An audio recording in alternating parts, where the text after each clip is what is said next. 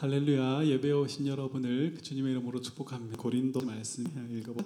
우리를 너희와 함께 그리스도 안에서 굳건하게 하시고 우리에게 기름을 부으신 이는 하나님이시니 그가 또한 우리에게 인치시고 보증으로 우리 마음에 성령을 주셨느니라. 내가 내 목숨을 걸고 하나님을 불러 정언하게 하노니 내가 다시 고린도에 가지 아니한 것은 너희를 아끼려 함이라.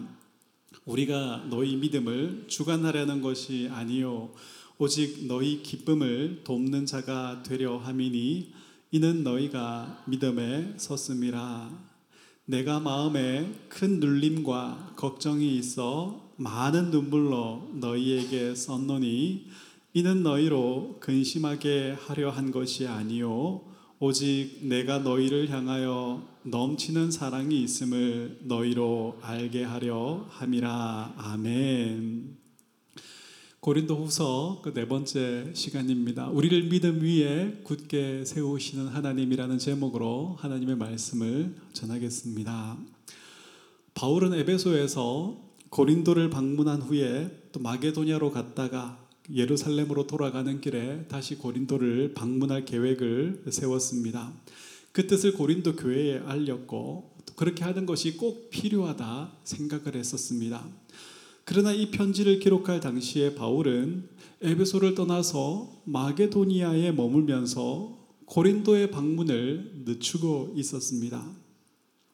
바울을 공격하는 사람들의 주장처럼 바울이 신뢰할 수 없는 사람이기 때문이 아닙니다. 고린도 교회가 처한 상황이 바울의 방문으로 더 나빠질 수 있기 때문입니다. 그리고 바울의 선교 사역이 어, 날마다 시시각각 바뀌고 있었기 때문입니다. 그렇다고 바울이 가만히 앉아서 고린도 교회의 상황이 나아지기만 기다리고 있었던 것은 아닙니다. 마게도니아로 가기 전에 에베소에서 눈물의 편지라고 불리는 편지를 써서 기도편으로 고린도에 편지를 보내었습니다. 바울의 이러한 노력에도 불구하고 고린도 교회 교인들은 단지 바울이 고린도 교회를 다시 방문하지 않고 있다라는 이유 하나만으로 그가 신실하지 못한 사람입니다. 바울의 사도성과 그가 전한 복음의 진실성마저 의심하게 만들었습니다. 이것 봐라 그는 진실하지 못한 사람이다. 그가 전한 복음도 어떻게 믿을 만한 것이 되겠느냐 이렇게 했던 것이죠. 바울파와 대립 관계에 있던 아볼로파, 게바파, 그리스도파도 거짓 교사들의 이 주장에 힘을 실어 주었습니다. 이에 대해 바울은 자신의 사도됨이 하나님의 뜻 가운데 된 것임을 다시 한번 밝혔습니다. 그리고 복음의 택한 자들을 구원해 내시는 하나님의 능력임을 다시 한번 강조했습니다. 계획이 변경된 것은 내가 신중하지 않아서가 아니고 더 많이 기도하지 않았기 때문도 아님을 밝혔습니다. 계획이 변경된 것은 고린도 교회를 향한 마음에서 나온 것이며 고린도 교회의 유익을 위한 것이며 하나님께서 다른 길, 다른 방법으로 인도하고 계시기 때문임을 분명히 밝혀 주었습니다. 고린도 교회 일부 사람들은 단편적으로 드러난 사실 혹은 결과만 가지고 바울을 비판하고 비난했습니다. 그 결과 바울의 사도성과 그가 전한 복음의 진실성마저 의심하게 되었습니다. 그들에게 필요했던 것이 무엇입니까? 바울이 처해 있는 상황을 생각해 보는 것입니다. 바울이 고민하고 있는 것이 무엇인지 들어보는 것이죠. 왜 방문 계획이 지체될 수밖에 없었는지를 알아보고 들어보는 것입니다. 많은 사람들이 이러한 과정을 시간 낭비라고 생각하지만 이러한 과정은 꼭 필요한 것입니다. 만일 이 과정이 있었더라면 바울이 정말 신중하게 계획을 세웠으며 계획이 변경된 것이 자기들을 향한 깊은 사랑과 배려에서 나온 것이며 하나님께서 이 모든 일들에 개입하고 계셨음을 알게 되었을 것입니다. 우리도 가까운 사람들에게 특히 자녀들에게 결과만 가지고 다그칠 때가 참 많이 있습니다. 이거 했어 안 했어? 아이들이 아니 그게 아니고요. 그러면 말을 끊어버립니다. 아니 변명하지 말고 했어 안 했어? 우리는 상대방이 왜 그것을 안 했는지 혹은 왜 못했는지 관심을 가지지 않습니다. 내가 왜 하지 못했는가? 좋게 말하면 자기 변명이고 나쁘게 말하면 자기 핑계이죠. 이것 듣는 것을 귀찮은 일로 여깁니다. 상대방의 처지에서 이해하는 일을 생략해 버리죠. 여기서 많은 오해와 억울함이 생겨나게 됩니다. 그 사람의 처지를 알지 못하고 그 사람을 잘못 평가하고 판단하는 일들이 많이 생겨나게 되죠. 결과가 중요하지만 과정이 매우 중요합니다. 신앙생활에서도 마찬가지입니다. 우리의 결과는 이미 나와 있습니다. 우리의 구원은 하나님의 작정 안에서 이미 완성되어 있습니다. 우리의 구원은 예수 그리스도의 십자가를 통해서 이미 완성되어 있습니다. 우리는 이미 하나님의 나라를 약속받았고 보증받았습니다. 이 말은 우리의 구원은 우리의 실패와 실수, 넘어짐으로 취소되지 않는다는 거예요. 마음껏 죄를 지으며 살아도 되죠. 하지만 그, 그러할 수가 없습니다. 우리 안에 말씀과 성령으로 구원에 이르는 참된 믿음을 만들어내신 하나님께서 우리의 삶을 하나님을 즐거워함으로 하나님께 순종함으로 우리 하나님을 높임으로 나의 이익과 즐거움을 위해 사는 삶을 버리고 하나님의 영광을 위하여 살아가는 삶으로 인도해 가고 계시기 때문입니다. 하나님은 구원에 있어서 이 과정을 매우 중요하게 여기십니다. 그래서 창세전에 택하여 구원하시기로 작정하셨고 반드시 구원해 내실 우리이지만 남아 있는 삶을 사는 동안 이 과정을 성실하게 거치며 살아가게 하십니다. 하나님은 우리가 반복되는 실수와 실패, 넘어짐을 경험할 수밖에 없음을 잘 알고 계십니다. 그러나 그때마다 너 왜 안 했어? 너 왜 못했어? 이렇게 하지 않으시고요. 말씀으로 힘과 위로를 얻게 하시고 때마다 그 은혜와 사랑으로 새롭게 다짐하게 하시고 새롭게 시작하게 하십니다. 우리의 신앙은 이렇게 하나님의 오래 참으심과 사랑 속에서 자라나게 되는 거예요. 우리 주변 사람들도 마찬가지입니다.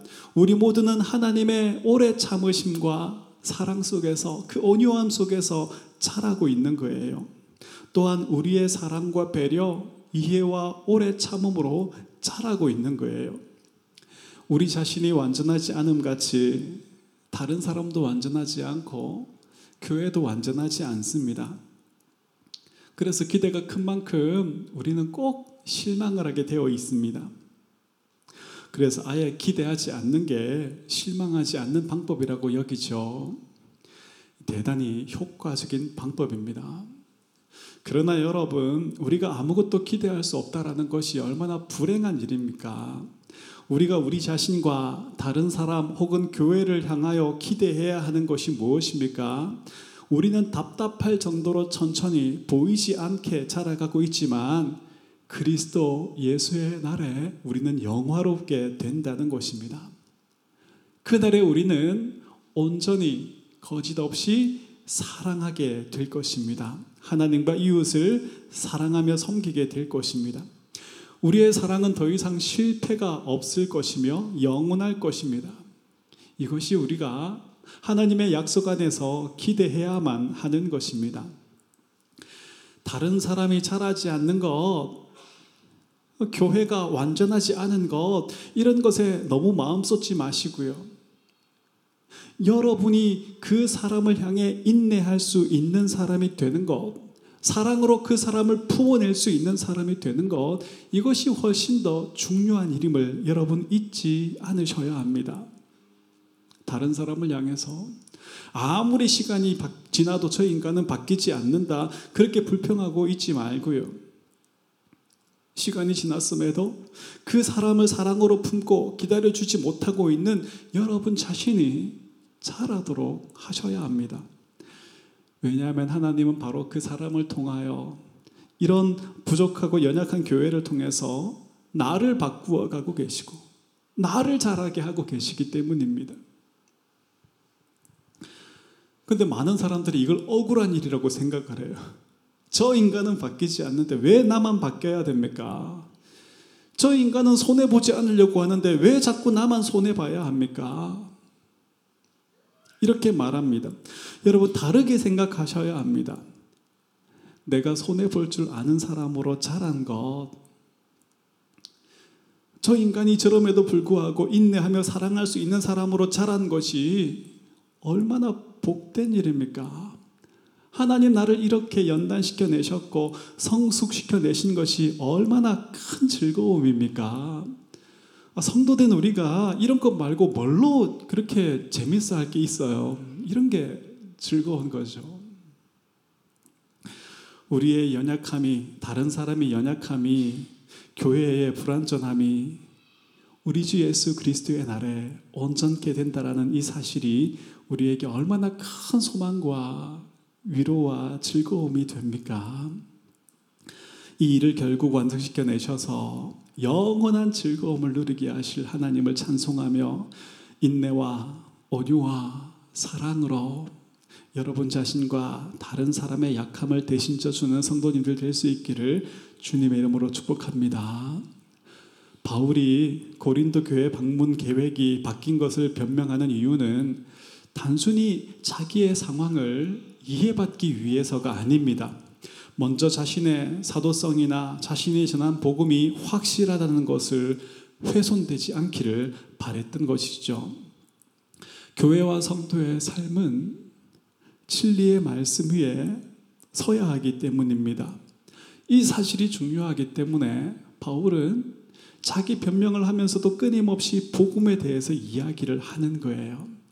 그 내용이 뭐였죠? 지난주 말씀 20절을 다시 한번 읽어보겠습니다. 시작. 하나님의 약속은 얼마든지 그리스도 안에서 예가 되나니 그런즉 그로 말미암아 우리가 아멘하여 하나님께 영광을 돌리게 되느니라. 아멘. 성경은 하나님의 약속입니다. 하나님 자신이 어떤 분이신지 그리고 죄로 인해서 영원히 죽을 수밖에 없는 우리를 향한 구원 계획이 무엇인지를 설명해 주는 책입니다. 성경은 우리를 향한 구원 계획을 알려줄 뿐 아니라 우리를 향한 구원 계획을 완성해 내시겠다라는 약속의 책입니다. 그렇죠? 구약, 신약, 이 언약이라는 말입니다. 하나님의 약속이 얼마든지 그리스도 안에서 예가 된다라는 것은 하나님의 모든 약속이 예수님을 통해서 온전히 이루어졌고 완성되었다라는 말입니다. 우리를 구원하시기 위해 주셨던 구약의 모든 약속이 예수님을 통하여 예수님 안에서 이루어졌다는 것이죠. 우리를 향한 구원 계획은 예수님의 십자가를 통해 완성되었습니다. 우리는 우리의 의를 의지하는 것을 버리고 예수님의 의를 의지함으로 의롭다함, 즉 구원을 얻었습니다. 여러분 이 사실에 아멘이 되십니까? 이 사실에 우리가 아멘이 된다면 우리는 이것으로 하나님께 영광을 돌리는 것이 됩니다. 교회를 오랫동안 출석하신 분들은 목사가 무슨 말만 하면 아멘이라고 합니다. 버릇처럼 그렇게 하죠. 그것이 사사로운 농담이어도 목사의 야망에서 나온 선동이어도 분별력 없이 아멘이라고 합니다. 심지어 이것이 몸에 배어가지고 목사가 아니라 누가 좋은 말만 하면 자기도 모르게 아멘 그럽니다. 가끔 TV를 보면 방청객으로 앉아 있다가 그 사회자나 뭐 패널로 나온 사람이 좋은 말을 하면 아멘 이렇게 하시는 분들이 종종 계세요. 이런 것에 아멘 하면 안 됩니다. 하나님의 모든 약속이 예수 그리스도 안에서 온전히 이루어졌음을 믿는 것이 아멘입니다. 천하 인간에게 구원을 얻을 만한 다른 이름을 주신 일이 없음을 믿는 것이 아멘입니다. 우리의 의, 의지함을 버리고 예수님의 의를 의지함으로만 의롭다함, 즉 구원을 얻을 수 있음을 믿는 것이 아멘입니다. 하나님의 구원 계획은 예수님을 통해서 완성되었습니다. 이제 곧 예수님은 승리의 왕으로 다시 오셔서 이 사실을 분명하게 드러내실 것입니다. 신자와 불신자를 막론하고 모든 눈이 다시 오신 예수님의 영광과 위엄을 보게 될 것입니다. 사단의 권세는 그날에 완전히 무너질 것입니다. 심판받아 영원한 형벌에 던져지게 될 것입니다. 그러나 우리는 승리의 왕으로 오신 예수님을 보며 즐거워할 것입니다. 우리의 이름이 불려질 때 우리는 변화된 새 옷과 새 몸을 입고 잔치에 참여하게 될 것입니다. 우리의 즐거움은 영원할 것입니다. 이것이 하나님의 약속이기 때문에 반드시 그렇게 될 것입니다. 할렐루야. 아멘. 이런 데서 아멘을 하셔야 됩니다. 하나님의 모든 약속이 예수님을 통하여 예수님 안에서 온전히 이루어질 것을 믿고 아멘. 주 예수여 어서 오시옵소서. 이렇게 화답하는 것으로 우리는 하나님께 영광을 돌리게 되고 하나님은 영광을 받으십니다. 하나님과 하나님의 약속을 굳게 믿고 그 약속에 우리의 삶을 던져 넣으며 아멘으로 하나님께 영광 돌리는 새생명교회 모든 성도님들 되시기를 주님의 이름으로 축복합니다. 이어서 바울은 고린도 교회 성도들이 구원이 삼위 하나님의 사역이라는 사절을 너희와 우리의 그가 또한 우리에게 인치시고 보증으로 우리 마음에 성령을 주셨느니라 아멘. 우리를 구원하시기 위해 주셨던 성경의 모든 약속은 예수님을 통해서 예수님 안에서 온전히 이루어졌습니다. 우리를 향한 구원 계획을 예수님은 십자가에서 완성해 내셨습니다. 우리는 이 사실에 아멘 하여 하나님께 영광을 돌립니다. 아멘은 반드시 그렇게 될 것을 믿는다라는 뜻이죠. 하나님과 하나님의 약속이 신실하여 변함없다라는 사실을 분명히 믿는 사람들만 아멘으로 화답할 수 있고 바로 이 믿음이 하나님께 영광이 됩니다. 그렇다면 여러분 이 믿음은 어떻게 만들어지는 것입니까? 우리 편에서 만들어지는 것이 아니라 하나님 편에서 만들어 내시는 것입니다. 아담의 범죄 후에 타락한 본성을 쫓아 살아가는 사람들은 부패하여서 자신이 하나님의 자리에 앉기를 좋아합니다. 하나님의 말씀에 순종함보다 무엇이든지 자기의 마음대로 되는 것을 더 좋아합니다. 하나님의 뜻과 내 뜻이 다를 때는 하나님을 버리고 내 뜻을 쫓아 살아갑니다. 우리는 이러한 모습을 아담의 범죄 후에 이 땅에 태어나는 살아가는 모든 사람들 속에서 발견하게 됩니다. 타락한 인간은 하나님보다 자신을 더 옳게 여기기 때문에 자신의 죄인됨과 무능함을 인정하는 것을 싫어합니다.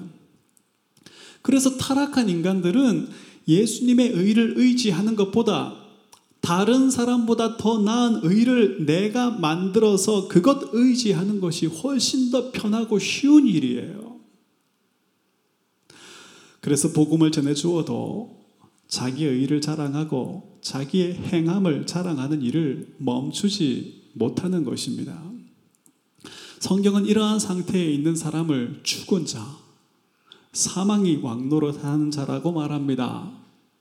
에베소서 2장에서는 허물과 죄로 죽은 자, 이 세상의 풍속을 쫓고 공중 권세 잡은 마귀를 따르는 자라고 말합니다. 하나님의 은혜가 조금도 남겨지지 않은 지옥은 바로 이들을 위해 준비된 곳입니다. 이들은 자기의 의, 자기의 행함을 의지하느라 하나님의 은혜를 거절한 자들이기 때문입니다. 그런데 여러분, 바로 우리가 이렇게 살아왔고, 이렇게 신앙생활 해왔던 것을 기억해야 합니다. 우리는 하나님을 믿는다. 하나님을 섬긴다 하면서도 하나님을 내가 원하는 것을 들어주시는 분으로 만들어 섬겨왔어요. 무엇이든지 하나님의 뜻대로 되는 것보다 내 마음대로 되는 것을 더 좋아했고, 그렇게 될 때만 감사하며 살아왔어요. 내 생각과 다르고, 내 마음대로 안 되고, 내가 이해할 수 없는 일을 만날 때마다 하나님을 의심했고, 하나님께 불평했고, 심지어 하나님을 없는 분 취급하며 살아왔던 거예요. 이런 우리가 이제는 우리의 죄인됨과 무능함을 알게 되었고, 심령이 가난한 자가 되었고, 애통한 자가 되었습니다. 우리의 원함이 우리의 정욕에서 나온 것임을 알게 되었고, 이제는 하나님의 뜻을 구하는 자들이 되었습니다. 무엇이든지 내 마음대로 되는 것보다 하나님의 뜻이 이루어지기를 기도하고 더 좋아하는 자들이 되었습니다. 예수님께서 하나님께서 우리의 구원을 위해 행하신 크고 놀라운 일들을 듣고 우리가 만들어낸 의를 이제는 배설물처럼 여기고 예수님의 의를 천적으로 의지하고 예수님의 의로 우리의 불의함을 덮어 우리를 의롭다 여겨주시는 그 하나님께만 감사하는 자가 되었습니다. 여러분, 이러한 지식과 이러한 믿음은 우리가 만들어낸 것이 아닙니다. 예수님께서 아버지께 구하여 보내신 성령님께서 말씀을 통하여 우리 속에 만들어내신 것입니다. 또한 성령님은 자기의 만족과 즐거움을 쫓아 살아가는 삶을 부끄럽고 무익한 것임을 깨닫게 하셔서 이제는 모든 순간 하나님께 감사하며 하나님께 순종함으로 그 하나님을 높이며 살아가는 삶으로 우리를 이끌어 내십니다. 우리가 갈 수 없는 길을 가게 하시고 우리가 할 수 없는 그 일들을 하게 하시죠. 구원에 이르는 믿음이 만들어진 것도 새로운 삶을 살게 된 것도 우리는 자랑할 것이 아무것도 없습니다. 하나님께서 이 모든 과정을 간섭하셨고 친히 만들어내신 것이기 때문입니다. 우리가 얻은 구원에 대해서 우리가 알아가면 알아갈수록 감사할 것만 있고 찬송할 것만 있습니다. 우리 에베소서 1장 3절에서 6절 말씀을 같이 한번 읽어보겠습니다. 시작. 찬송하리로다 하나님 곧 우리 주 예수 그리스도의 아버지께서 그리스도 안에서 하늘에 속한 모든 신령한 복을 우리에게 주시되 곧 창세 전에 그리스도 안에서 우리를 택하사 우리로 사랑 안에서 그 앞에 거룩하고 흠이 없게 하시려고 그 기쁘신 뜻대로 우리를 예정하사 예수 그리스도로 말미암아 자기의 아들들이 되게 하셨으니 이는 그가 사랑하시는 자 안에서 우리에게 거저 주시는 바는 것이라 하면서 우리가 한 것에 대해서 말하는 게 있습니까? 없어요. 하나님께서 시작하셨고 하나님께서 완성해 내시는 것이 구원인 거예요. 그래서 우리는 우리에게 거저 주신 이 은혜와 영광을 찬송하는 일. 이것이 구원에 있어서 우리가 할 수 있는 전부인 거예요. 우리는 우리가 얻은 이 구원에 대해서 알아갈수록 나의 평생 자랑은 주의 십자가로다. 내가 살아도 주를 위하여 살고 죽어도 주를 위하여 죽나니 사나 죽으나 우리가 주의 것이로다. 이 고백만 남겨지게 되는 거예요. 오늘 이 예배를 통해서 우리 속에서 이 고백이 나오고 있다면 그것이 바로 성령님께서 우리 속에 계신 가장 분명한 증거인 줄 믿습니다. 방언 못해도 괜찮아요. 방언이나 특별한 은사가 성령님이 그 속에 계신 증거가 아니에요. 이러한 능력은 귀신도 얼마든지 흉내낼 수 있는 것들이에요.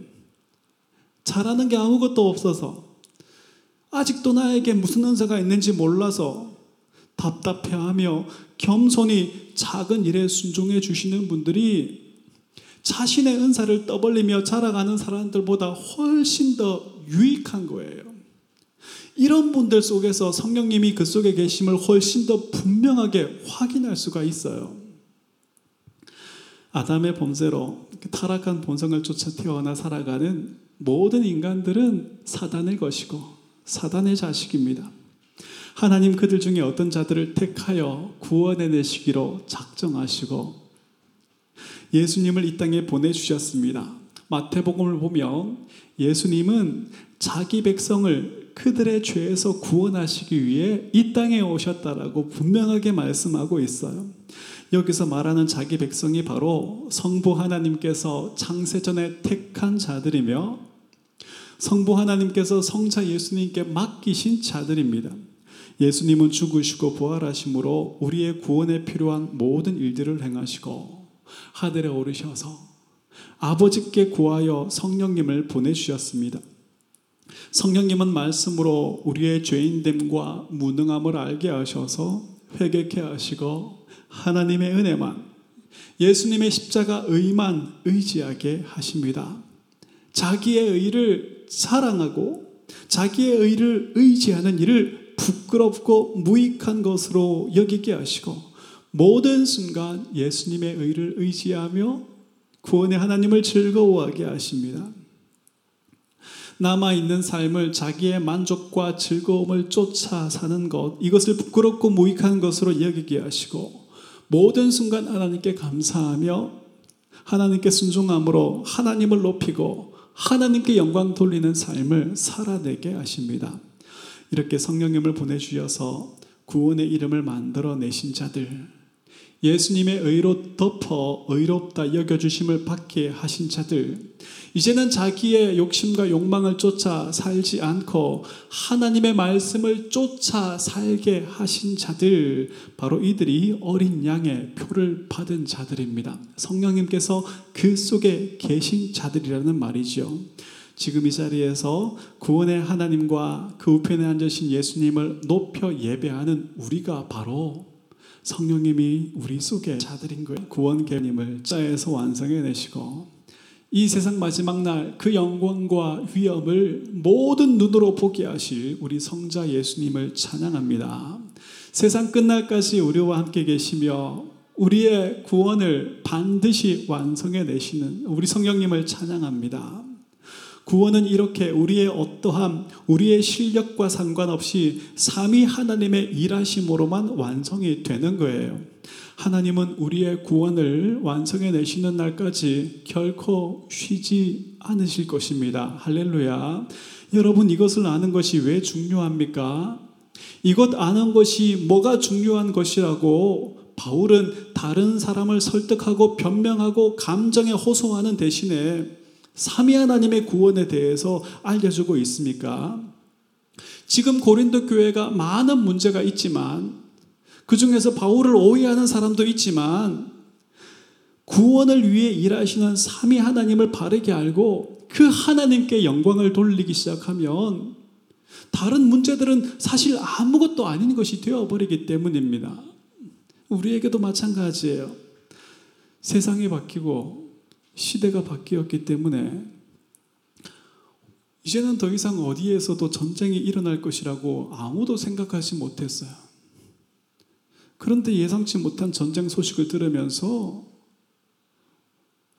우리는 큰 충격에 빠져 있어요. 지금 이 시기에도 어디에서든지 전쟁은 일어날 수 있는 일이구나. 이것이 우리에게도 일어날 수 있는 일이구나.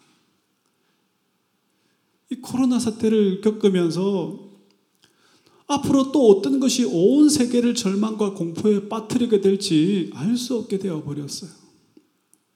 기후 변화와 자연재해가 걷잡을 수 없이 빨라지고 있는 것을 우리는 보고 있죠.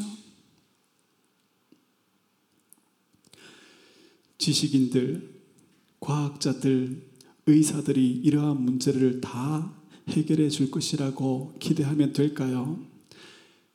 그들이 우리에게 견고한 소망이 되어 줄 수 있을까요? 물론 이들이 우리의 삶의 여러 가지 모양을 바꾸어 주었지만 우리의 근본적인 문제들을 이들이 해결해 주었습니까? 아닙니다. 사람들은 여전히 하나님을 떠난 삶을 좋아하고 하나님보다 자기 마음대로 하는 것을 좋아하게 되었습니다. 이러한 현상은 더 심해지고 있을 뿐입니다. 그러나 여러분, 하나님은 우리의 구원을 완성해 내시는 그날까지 쉬지 않으실 것입니다. 이것이 우리의 위로이고 견고한 소망입니다. 우리의 삶에 많은 문제가 지금 우리 앞에 놓여 있지만 하나님은 그럼에도 불구하고 구원을 완성해 내고 계시고 반드시 완성해 내실 것입니다. 우리가 이 하나님을 바라보고 이 하나님을 높이는 동안 우리의 삶의 문제는 어, 별 것이 아닌 게 되는 거예요. 하나님 우리의 구원을 위해 행하신 일, 지금도 행하고 계신 일, 그리고 반드시 완성해 내실 그 일들을 생각하면 내가 겪고 있는 아픔, 슬픔, 억울함, 답답함이 뭐 그리 큰 일입니까? 하나님께서 나를 구원해내고 계신 이 크고 놀라운 일들을 생각하면 내 이름이 높아지고 다른 사람들에게 인정과 칭찬을 받는 것이 뭐 그렇게 중요한 일입니까? 그것 되지 않는 것이 뭐 그렇게 답답하고 억울하고 괴로운 일입니까? 좋은 차, 좋은 옷, 좋은 집, 뭐 있으면 좋고 없으면 조금 불편하겠죠. 하지만 이것이 뭐가 그렇게 중요한 일입니까? 이러한 것이 있고 없고와 상관없이 우리는 모든 상황에서 구원의 삼위 하나님을 즐거워하고 높이는 것이 마땅한 줄 믿습니다. 어떠한 형편에서도 삼위 하나님이 주시는 평안과 기쁨을 누려내는 것이 승리입니다. 날마다 승리하는 새생명 교회 성도님들 되시기를 축복합니다. 마지막으로 바울은 고린도 교회 성도들이 자기의 사랑을 알아주기를 바랬습니다. 우리 2장 4절을 쉬운 성경으로 같이 한번 읽어보겠습니다. 시작. 지난번 편지에는 여러 환란과 마음의 고통으로 인하여 많은 눈물을 흘리며 쓴 것입니다. 그러나 그 편지는 여러분을 슬프게 하려고 쓴 것이 아니라 여러분을 향한 나의 사랑이 얼마나 깊은지 알게 하려고 쓴 것이었습니다. 어떤 사람이 나에게 이런저런 말을 해줄 때, 그 사람이 나를 진심으로 사랑해 준다라는 것을 알면 좀 더 관심을 가지고 듣게 되죠. 한 번 더 생각하게도 되고요. 고린도 교회 성도들이 고린도 교회를 향한 바울의 사랑을 알아주기를 바랬습니다. 그래서 바울이 전했던 그 복음이 진실한 것이었음을 알게 되기를 바랬고 그 말씀에서 흔들리지 않고 굳게 서기를 바랬던 것입니다.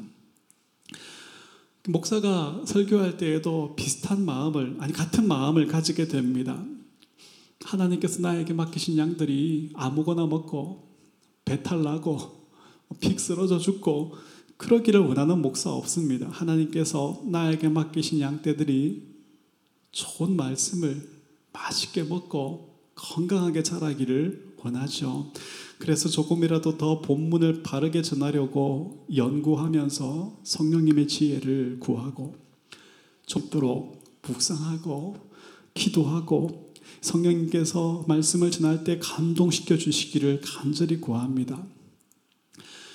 저도 말씀을 준비하면서 하나님께서 말씀으로 저에게 주신 위로와 평안과 이 즐거움을 함께 예배하는 모든 성도들에게도 동일하게 주시기를 더 풍성하게 주시기를 늘 기도하고 있습니다. 그런데 제 실력이 부족해서 제 노력과 기도가 부족한 것이 매번 느껴져서 설교할 때마다 얼마나 죄송한지 몰라요. 이런 형편없는 설교를 들으면서도 은혜 받았습니다. 힘이 되었습니다. 말씀해 주시는 분들이 얼마나 존경스러운지 몰라요. 고린도 교회에는 분쟁을 일으키는 자들, 소송하는 자들, 음행하는 자들, 우상숭배에 동참하는 자들이 있었습니다. 고린도 사람들에게 이러한 것은 당연한 것이었습니다. 어디서나 볼 수 있는 것들이었죠. 하나님을 알지 못하는 자들, 그래서 그 마음에 하나님이 없는 자들은 이러한 것이 당연한 것입니다. 하지만 이것이 교회에서도 당연한 것이 되어서는 안 됩니다. 교회는 하나님께서 택하여 하나님의 것으로 삼으신 자들의 모임이기 때문입니다.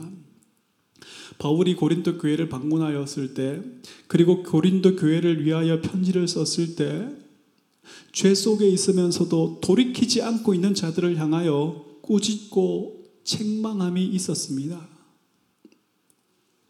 어떤 사람의 죄를 꾸짖고 책망하는 일은 매우 어려운 일입니다. 특히 꾸짖음을 받는 사람은 큰 상처를 받게 되죠. 불쾌하게 됩니다.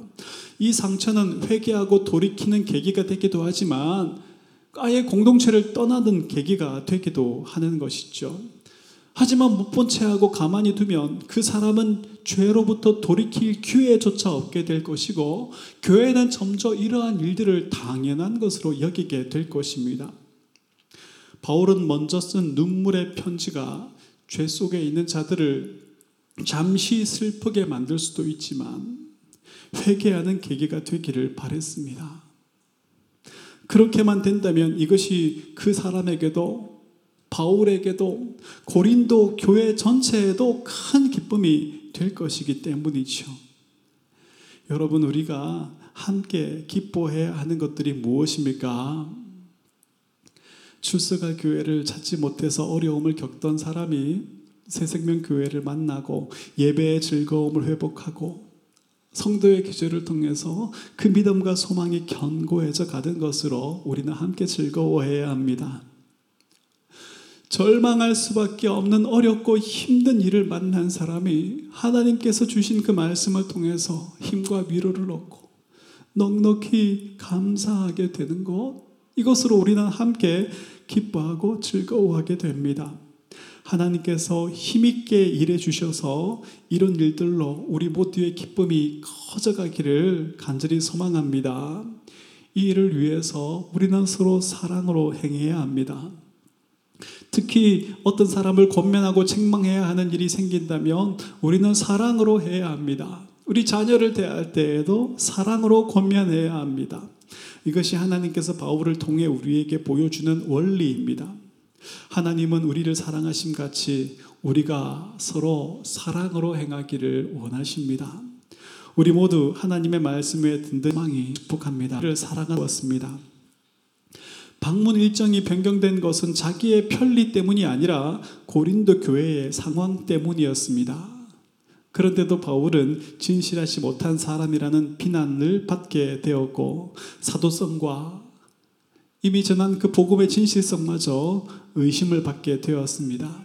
여러분 우리도 경험하게 되는 일이죠.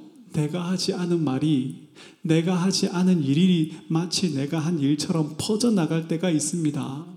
그것 바로 잡으려고 노력하면 또 다른 트집을 잡고 물고 늘어지는 사람이 반드시 있습니다. 결국 문제를 해결할 답이 없을 때가 있어요. 하나님께서 그 사람의 마음을 돌이켜 주시는 것이 유일한 답일 때가 있죠. 하나님께서 그 사람의 마음을 회개케 하시고 돌이켜 주신다면 감사한 일입니다. 그렇지 않고 그 일이나 그 사람으로 인해서 내가 계속해서 힘든 시간을 보내야 한다면 그 시간이 나의 인격과 믿음이 성장하는 일에 있어서 꼭 필요한 일이기 때문인 것을 우리는 알아야 합니다.